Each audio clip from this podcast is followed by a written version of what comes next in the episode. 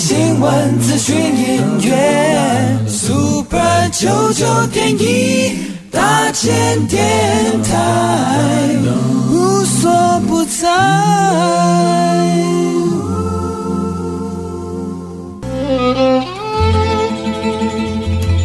每一段关系都是一门功课，每一次经历都是生命的滋养。世界上最重要的东西，往往用眼睛是看不见的。One two three four。那我们就用听的吧。今夜遇见小王子。Suis-moi, là où je sais souvent, suis-moi. Et si je suis pas, suis-moi, là où je suis beau.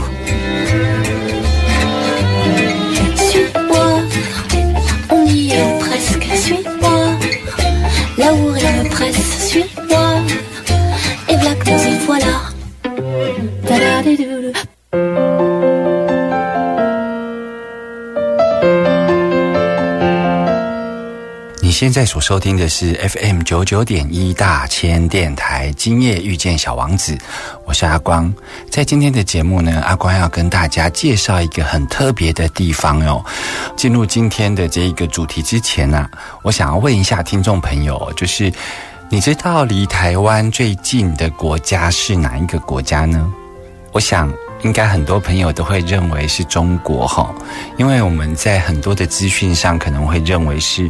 呃，中国的这个福建有一个平潭岛哦。听说平潭岛离我们非常的接近哦，但其实啊，在地理位置上离我们最接近的却是日本哦。怎么说呢？在日本呢，有一个与那国岛哦，它距离台湾最接近的位置是距离宜兰的这个苏澳港。才一百零八公里，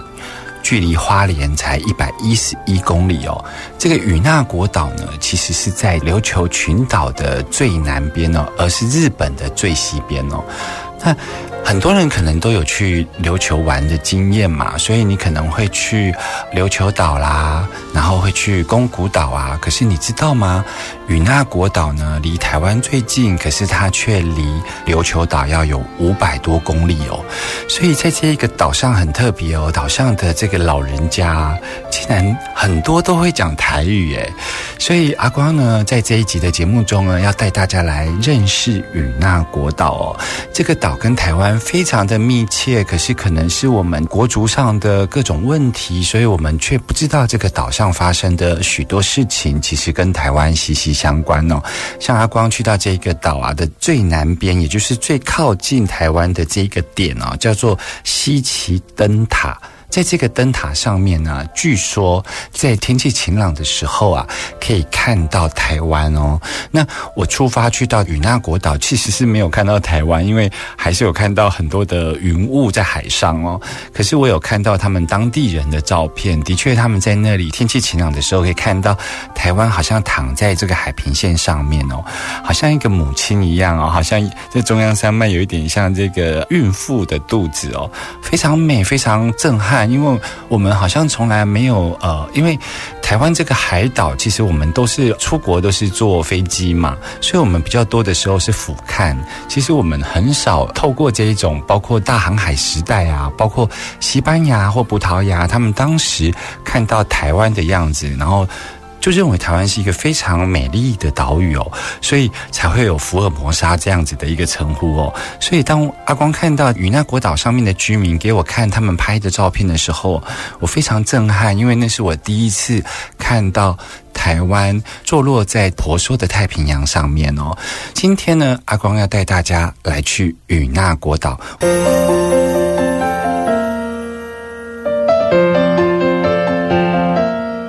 欢迎回来 FM 九九点一大千电台，今夜遇见小王子，我是阿光。今天呢，阿光要带大家去与那国岛，这个距离台湾最近的一个岛屿哦，是一个在行政划分上面是属于日本国，可是这一个岛屿上面呢，却是呃很多八十岁以上的老人家哦都会讲台语哦。其实因为台湾在历史上曾经有被日本治理过嘛，那其实，在那个时候呢，就是同属一个国家，所以在宜兰啊、花莲啊、台东这边，包括原住民。包括台湾的人民呢，在当时呢，其实是可以透过坐船就可以到这个与那国岛。所以，其实在这个与那国岛的岛上啊，其实是有很多啊所谓的湾生哦，就是说很多日本人其实也会透过坐船来到了花莲这边。其实两边都有这个贸易上的往来哦。一直到第一次世界大战结束之后呢，美国占领了日本，他就开始在航海权上面，还有飞机的制空权上面呢。做了重新的设定哦，所以两个分属于不同的岛国呢，从此就变成两个国家哟。可是呢，因为与那国岛地理位置上面实在是偏日本太远了，你想想看哦，他们要去东京哦，距离两千两百多公里哦，它距离最近的琉球岛都还要五百多公里哦，所以对他们来说，他们那个岛上哦，像阿光上到这一个最西边，日本的最西边西岐灯塔的时候。啊，拿起我自己的手机啊，我的手机竟然可以非常给力的收到了中华电信的讯号，你就可以知道这有多么近哦。那除了中华电信的资讯以外啊，你就可以理解早期啊，这个岛上啊，他们就会装那个小耳朵啊。来收看或收听这个节目啊，所以包括啊，他们奥运像二零二零不是本来要办东京奥运嘛？其实日本已经不止一次在承接这一个奥运的比赛哦。比方说，在一九六四年的奥运比赛，你知道与那国岛整个岛上面的人为了要看日本人打棒球。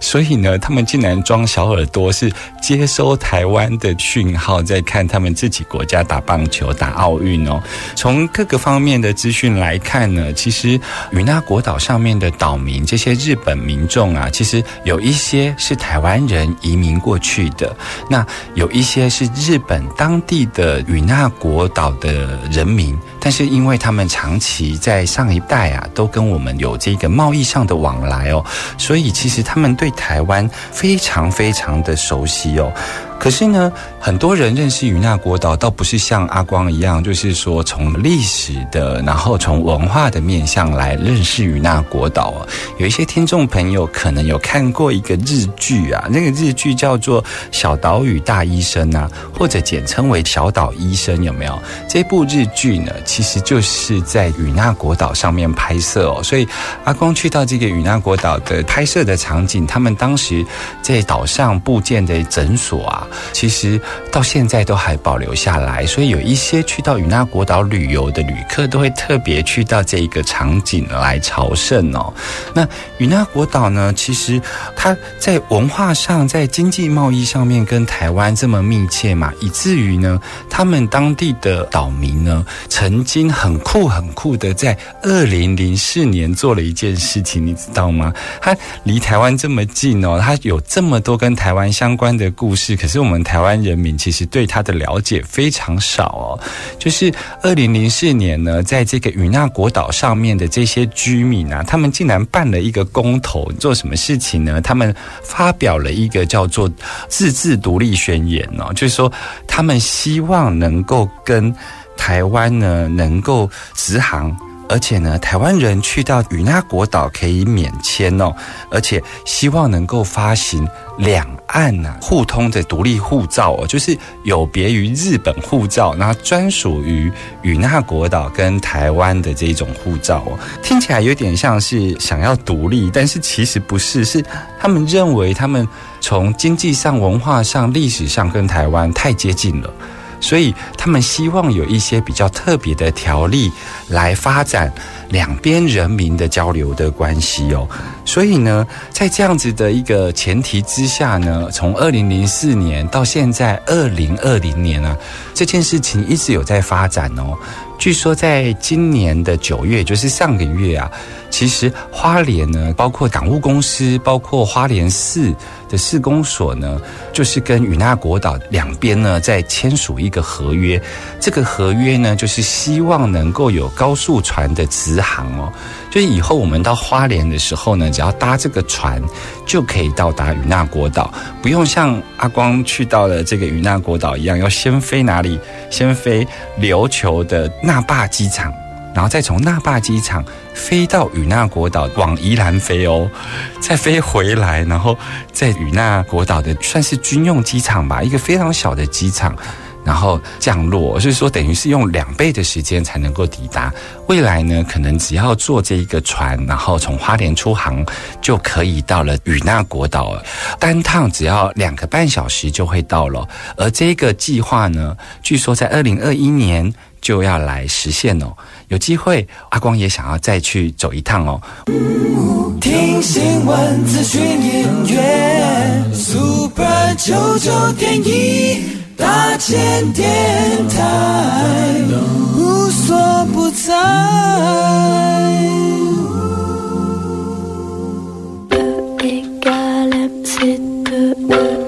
今夜遇见小王子，遇见小王子。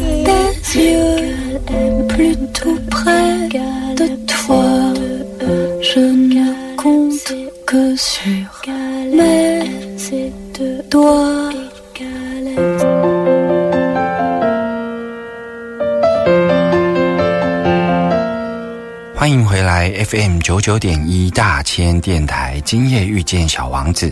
我是阿光。在今天节目，阿光跟大家聊到这个与那国岛哦。其实与那国岛明年的通航啊，阿光很想要再去哦，因为阿光对这一个国度啊实在很难忘。你知道，在与那国岛的岛屿上面呢，总共才一千七百多个居民哦，而且这一千七百多个居民还包括日本的自卫队的驻扎哦，所以这个岛上呢其实是非常非常的少的人哦。像阿光那时候去到他们的海滩，他们的海滩是白色的沙滩哦。你去了之后，整个岛几乎就是你的游乐场哦，因为他们自己的居民呢，其实是非常少的、哦。我举个例子哦，我记得我那时候去到他们岛上啊观光啊，他们岛上啊是只有一间居酒屋哦，所以晚上的夜生活就都跑到那个居酒屋去哦。所以我在那边听到了当地的老人家就是唱刚刚那一首《乌鸦灰》啊，所以我印象非常深刻。那这个岛上呢，因为没有什么观光客，所以吃饭方面呢，我记得我当时是去到他们海港的这一种食堂哦，就是那个食堂呢是专门给出海捕鱼的这些居民呢回来的时候呢假筹霸的。可是呢，呃，唯一的好处就是这个食堂呢，啊、每天都有非常新鲜的鱼货啊，沙西米啊，尤其是鱼冻啊，这个冻要怎么讲啊？就是亲子冻啊，然后什么牛肉冻啊，可是他们就是每天都有新鲜的鱼冻啊，因为每天早上进港的渔船呢、都带来了非常新鲜的鱼货。还有呢，就是他们岛上啊，我记得我去到了一间真的是干妈店哦，他们没有便利商店，他们的干妈店真的是很传统，就是说无论是罐头啊，无论是新鲜的蔬菜啊，全部都放在这种木架上面哦。记得我要去买一罐饮料，然后我。进去到这个伽马点，结果这个伽马点的这个门口呢，有一个小的黑板，上面竟然写着就是礼拜一牙科，礼拜二眼科，礼拜三公休，礼拜四皮肤科，竟然整个礼拜呢，其实呃每天都有不同的医生从琉球搭飞机来到这边的卫生所助诊。那所以呢，这个岛上的岛民如果牙齿痛怎么办呢？他就是必须要下个礼拜一才能够来看到牙医师哦。所以这个岛上呢，看起来相对好像物资各方面比较贫乏，但是呢，也是因为这样子，所以这个岛上给我一种非常宁静，而且非常好玩。尤其很多潜水客啊，还有很多的喜爱海上活动的这一些游客们呢，其实非常喜欢这个秘境哦。那阿光为什么会跑到这个地方去呢？是因为这个地方呢，在一九八五年的时候啊，有一个渔民，这个渔民叫做新松喜八郎哦，他曾经在捕鱼的过程中发现了在他们的呃南方海域呢有一个。一万两千年的海底遗迹哦，这个海底遗迹呢，非常非常的巨大，它并不是一个小小的一块地方哦。那这个海底遗迹呢，就像是有人工雕琢的巨型的宫殿哦。为什么说巨型呢？是因为它的台阶啊。几乎就是那种感觉上是巨人的台阶，不太像是由人造的方式，除非以前的人类啊，他们是一个巨人族，就是身高非常高，而这样子的一个宫殿，竟然坐落在与那国岛跟宜兰的外海中间的一个海域哦。那阿光呢，跟几个朋友就是因为想要去拜访这一个海底遗迹哦，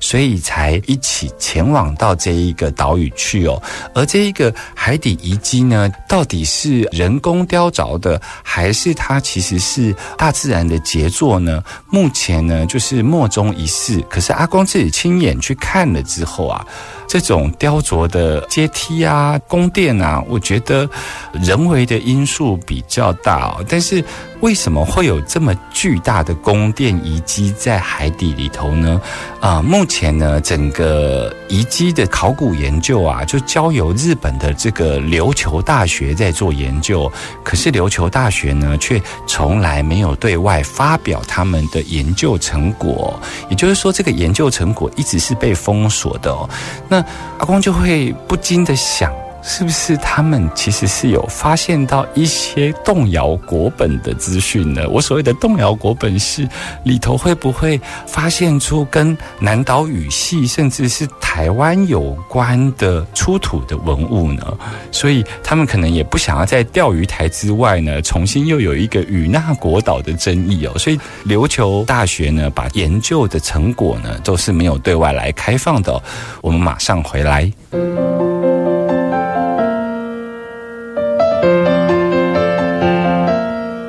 欢迎回来，大千电台。今夜遇见小王子，我是阿光哦。阿光呢，为什么会去到与那国岛呢？其实是一个还蛮特殊的缘分哦。其实有一点像是南岛语系各个国家的某些接收讯息者共同的接收讯息哦，就是。我们其实是在那一年的夏至前夕啊，就是我们有几个朋友在聊说，哎，今年的夏至仪式啊，我们想要去宜兰啊来做这一个夏至仪式哦。那后来呢，就有一个朋友说，据说宜兰外海有一个海底遗迹哦，这个海底遗迹呢被称为是史前文明这个母大陆哦。母大陆的母是哪一个母呢？就是一个女字旁在一个母亲的母哦。这个母大陆呢，据说是一个跟亚特兰提斯呢这一个古文明所连接的这个能量哦。那这个母大陆后来却在整个历史的演进过程中，还有整个地壳的变化之后呢，它就是。沉到海里头哦，所以很多人会把包括亚特兰提斯的文明故事，还有某大陆的能量故事啊。都会把它联想成是跟这一个呃海底遗迹有关哦，因为都是在海底下的宫殿城堡嘛，哈，就是说指称在那个时候有这样子的一个文明沉落在海底里头哦，所以呢，当有一个这样子的朋友呢提出了这样子的一个讯息的接收之后呢，我们就在网络上呢发起了说，我们想要前往这一个海底遗迹去拜访，并且做夏至仪式哦，结果没有想到。我们一丢上去之后啊，竟然从香港、日本、台湾，还有最远到纽西兰哦。尤其纽西兰来参加报名的也很特别哦。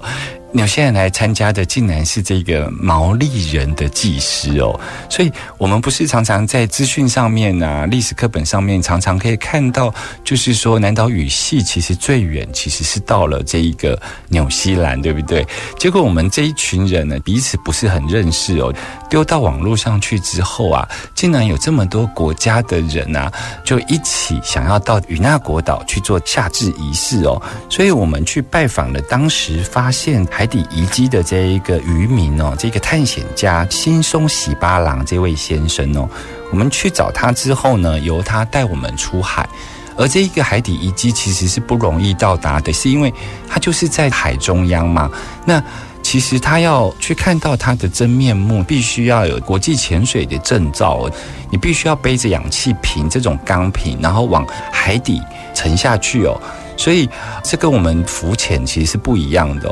而我们在那边岛屿上面等了好几天，其实海象都不是很好。可是我们在后来，我们就决定了，虽然海象不好，我们还是出发喽。可是我们出发之前呢，很多人在要前往与那国岛之前，都接收到一个资讯呢。那个讯息呢，就是有人说要先去到宜兰的外海找一个地方。尤其是那个龟山岛面向海底遗迹的地方哦，要去做一个仪式，然后希望能够把台湾跟这个所谓代表这个母大陆的这个能量连接呢，能够透过仪式呢来做连接。你知道吗？我们报名的时候来自于亚洲各国嘛，然后有一些台北的朋友报名。我们在出发抵达与那国岛之前，大部分的人都不认识。而在那个时候呢，阿光也想起了想要去龟山岛附近做仪式哦，所以我当时就请我的朋友帮忙找那个附近宜兰的民宿，那最好能够看得到龟山岛。可是呢，那一阵子呢，刚好遇到了夏季的极端气候下的这个梅雨季哦。那那一年呢，这个梅雨季其实造成全台湾很多地方淹水跟积水哦。后来就因为这样的原因，所以出发前的两个礼拜，阿光本来要去这个龟山岛做仪式的都没有成行哦。结果呢，我们到了与那国岛彼此认识之后呢，来自于台北有两个朋友，女生哦，她们竟然在出发前跑了一趟龟山岛的外海去做仪式哦。我觉得这真的是一个有一点。非常惊奇的认识哦。无论如何呢，我们后来就是出发去到了海底遗迹的上方哦。沿路海象非常的不好，所以我们后来啊，其实是没有透过潜水的方式下去亲临这一个海底遗迹哦。很可惜，可是我们后来就是直接坐他们的玻璃观光船哦，透过船底玻璃的照映之下呢，就是去看到这个遗迹哦。其实非常惊人，船在那附近绕啊，都还一直在宫殿之上哦。可见这个海底遗迹的宫殿之巨大哦。到底在这个与那国岛上面呢，还有什么特别的故事呢？我们马上回来。听新闻，资讯音乐。九九点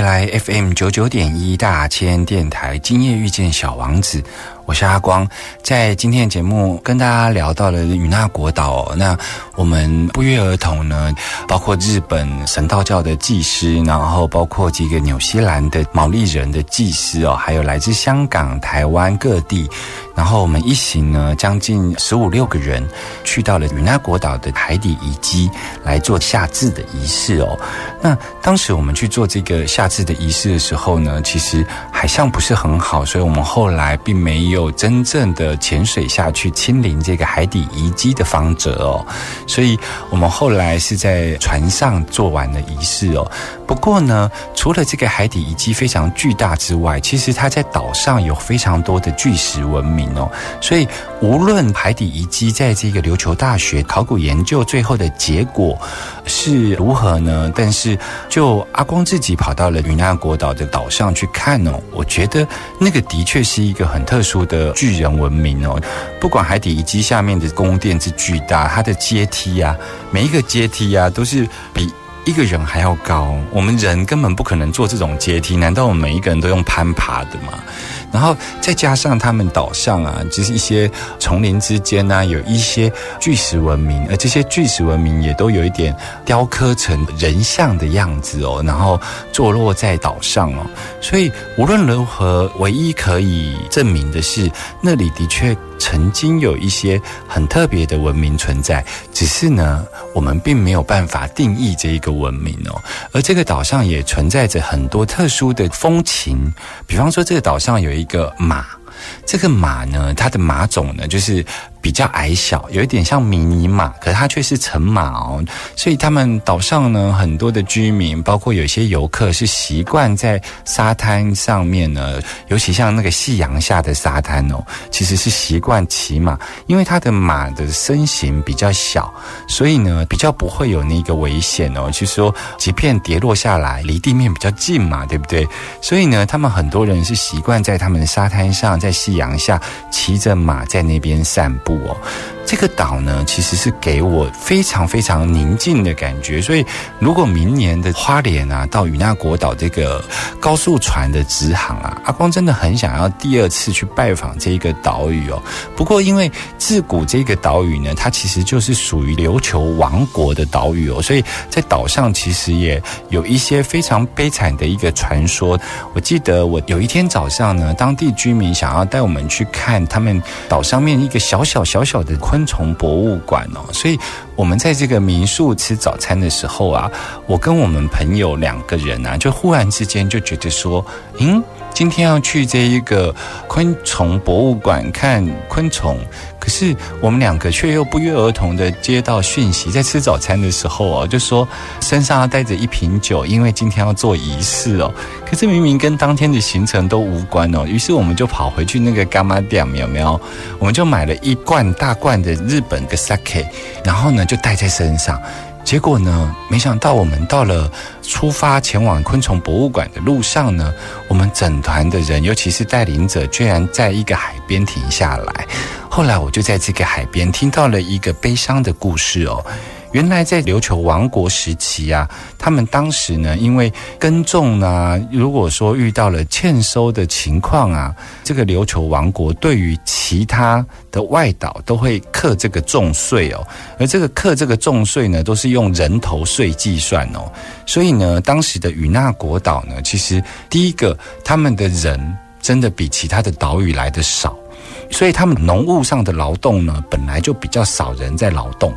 所以他们的收成就会比其他的岛民呢更少，所以当他们要进贡给琉球王国的时候呢，是经常是不够的，所以他们就会希望说呢，我们的人口是不是可以不要那么多？所以每次到了进贡的那一个时节呢，他们就会想尽办法淘汰一些岛上的人民。可是要怎么淘汰呢？怎么选出这些人来淘汰呢？于是呢，他们就有两种传说，一个是在海岸边呢，有一个地方呢，它其实是一种砂岩地形。那那个砂岩地形呢，大概长十五米，宽两米多，然后深呢大概七米，在海岸边有一个长长的沟缝啊。在当时呢，因为有许多怀孕的孕妇啊，会被要求到海岸边，然后他们必须要跳过这一个沟渠。这个沟渠它两米多，它如果有跳过去呢，它就可以顺利的把它肚子里的孩子来生产下来。那如果没有跳过去，直接掉进这个沟渠里头呢，那就直接是一尸两命哦。所以在当时其实是有很多孕妇是在那个地方上升哦，以至于在那个地方也有供奉所谓的地藏王菩萨哦。那另外在不远处有一个大概一百多公亩的田地，当时的说法啦，现在看不到那个田地。那听说当时这个田地呢，因为一般作为耕作的这种劳动力都是以男性为主嘛，所以呢，他们就会希望保留能够耕作的男生。那如果不能耕作的男生怎么办呢？就是他还是算一个人头税嘛，所以他们会在这一个农田上面呢，他们会在设定一个时间内呢，要从 A 点跑到 B 点。那什么人会跑不到呢？就是比方说身体有残疾的人啊，或者是身体比较羸弱的人啊，不够健康的男性哦，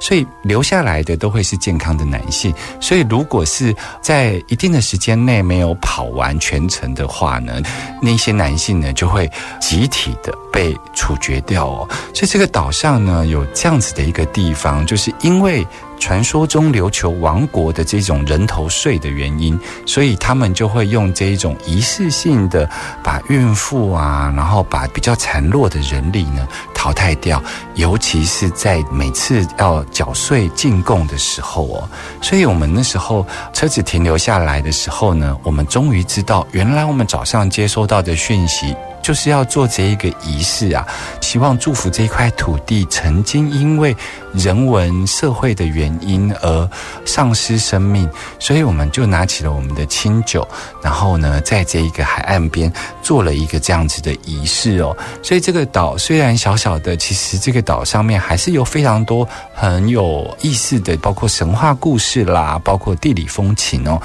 我们有机会，阿光想要再跟大家多聊聊很特殊的一些秘境之旅哦。我们最后来听这一首歌，这首歌我也想要送给曾经在这一个岛上呢，因为各种的人为因素而丧失生命的这一群人哦。我们下周见喽，拜拜。